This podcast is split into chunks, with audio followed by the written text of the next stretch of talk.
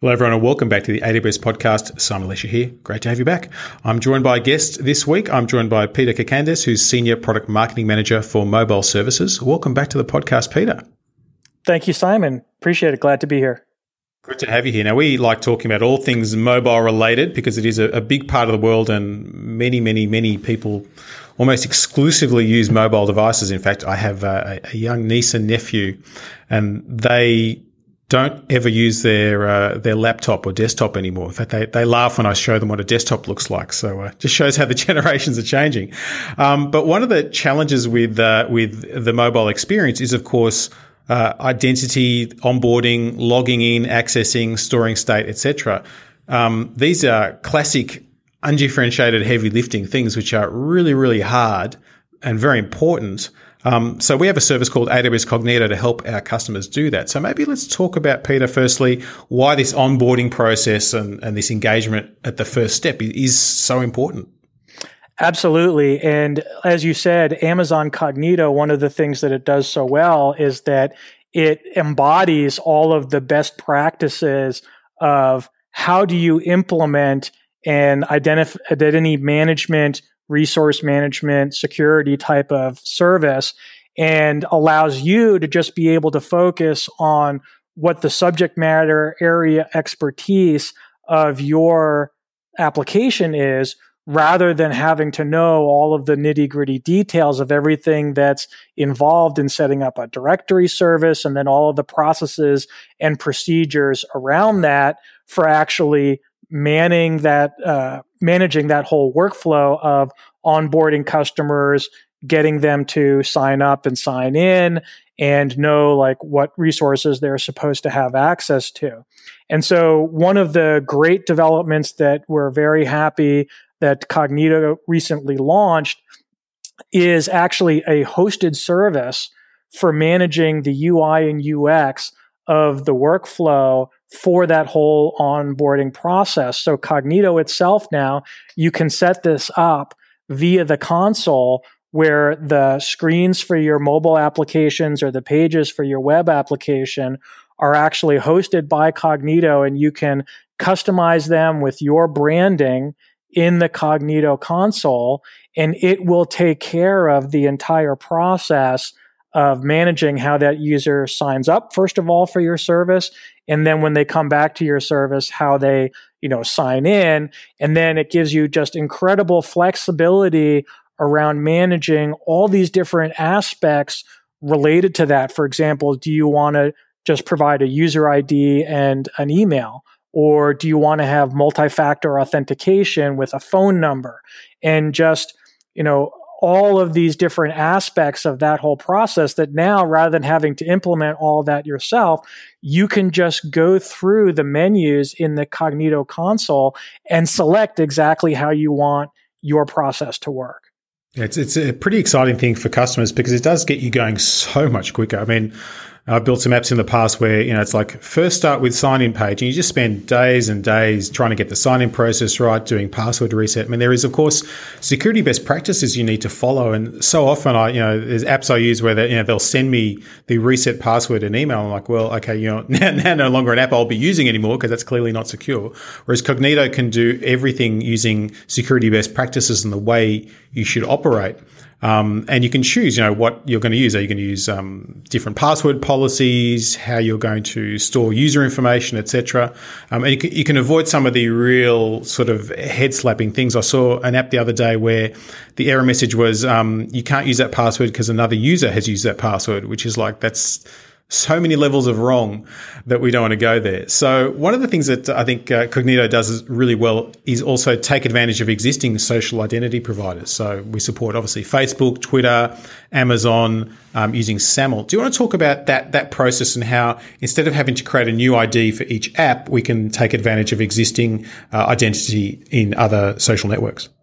Yeah, that's that's a great point. And you know, this is a common thing is for app developers is making this decision about do you want to force them, your users, to have a separate login identification for your app, which, you know, unfortunately, the uh, data in the industry points this out that a lot of times like people don't want to do that. They don't want to take the time to create a new identity even though it's only maybe a few seconds.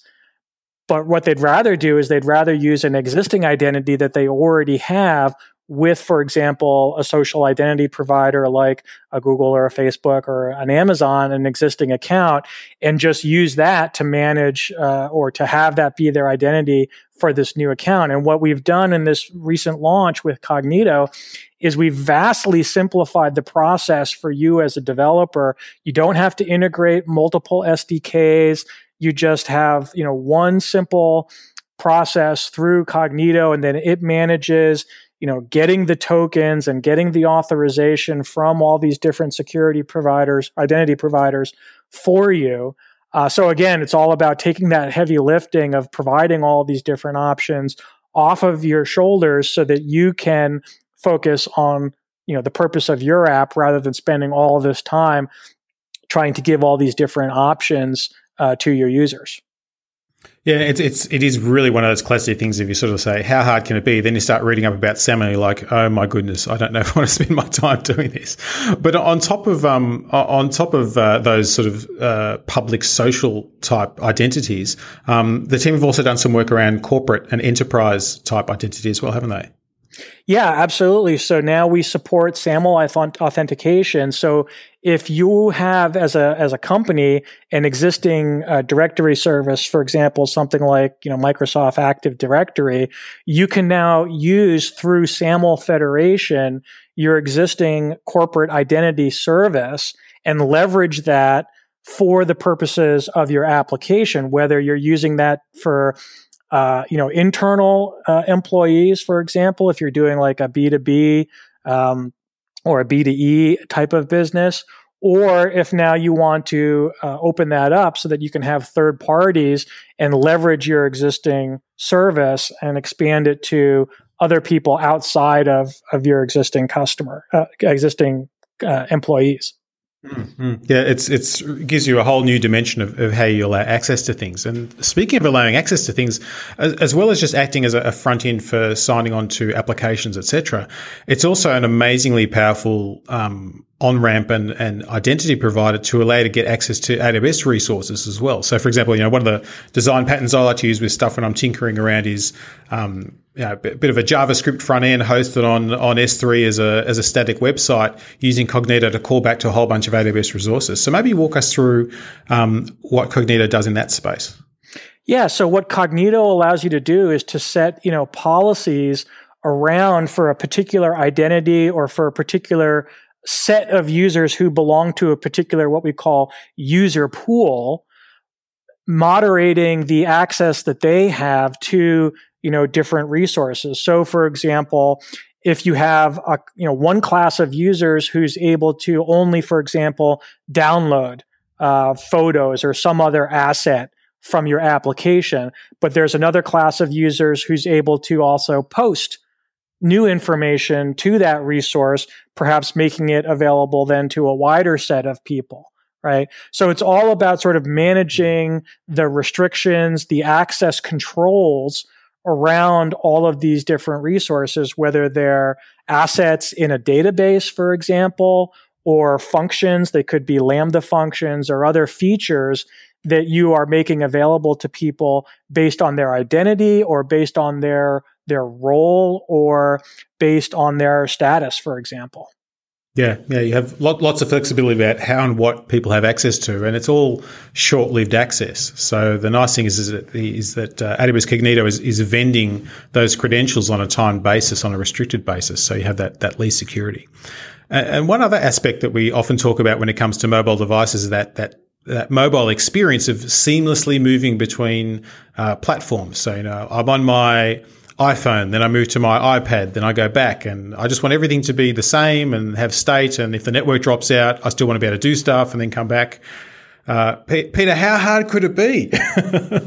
oh my God, it's incredibly complex, and that's another fantastic thing about Cognito, which is that it offers the uh, what we call data synchronization capabilities. So as you're moving between uh, an app on a different platform, it will synchronize your data across those different points where you're accessing it so that and and also the state of where you were so that you can pick up right where you left off when you were doing something on on one device versus another yeah, it, it gives you that, that whole experience that you can just hook into in a common way rather than have to, you know, again, build that plumbing. Now, a quick note on pricing. Uh, pricing is based on um, what are called monthly active users. And for the first 12 months, there's a, um, a free tier. Actually, sorry, it's not uh, for the first 12 months. I want to point out that it's actually indefinite, an indefinite free tier of the first 50,000 that's right, 50,000 monthly active users is free. And then it's a tiered pricing model from then on at a very low cost per monthly active user. So really for, I would say for, for most application developers when they're starting, um, 50,000 sounds like a pretty decent number, I think, Peter. That, that'd cover you for a while.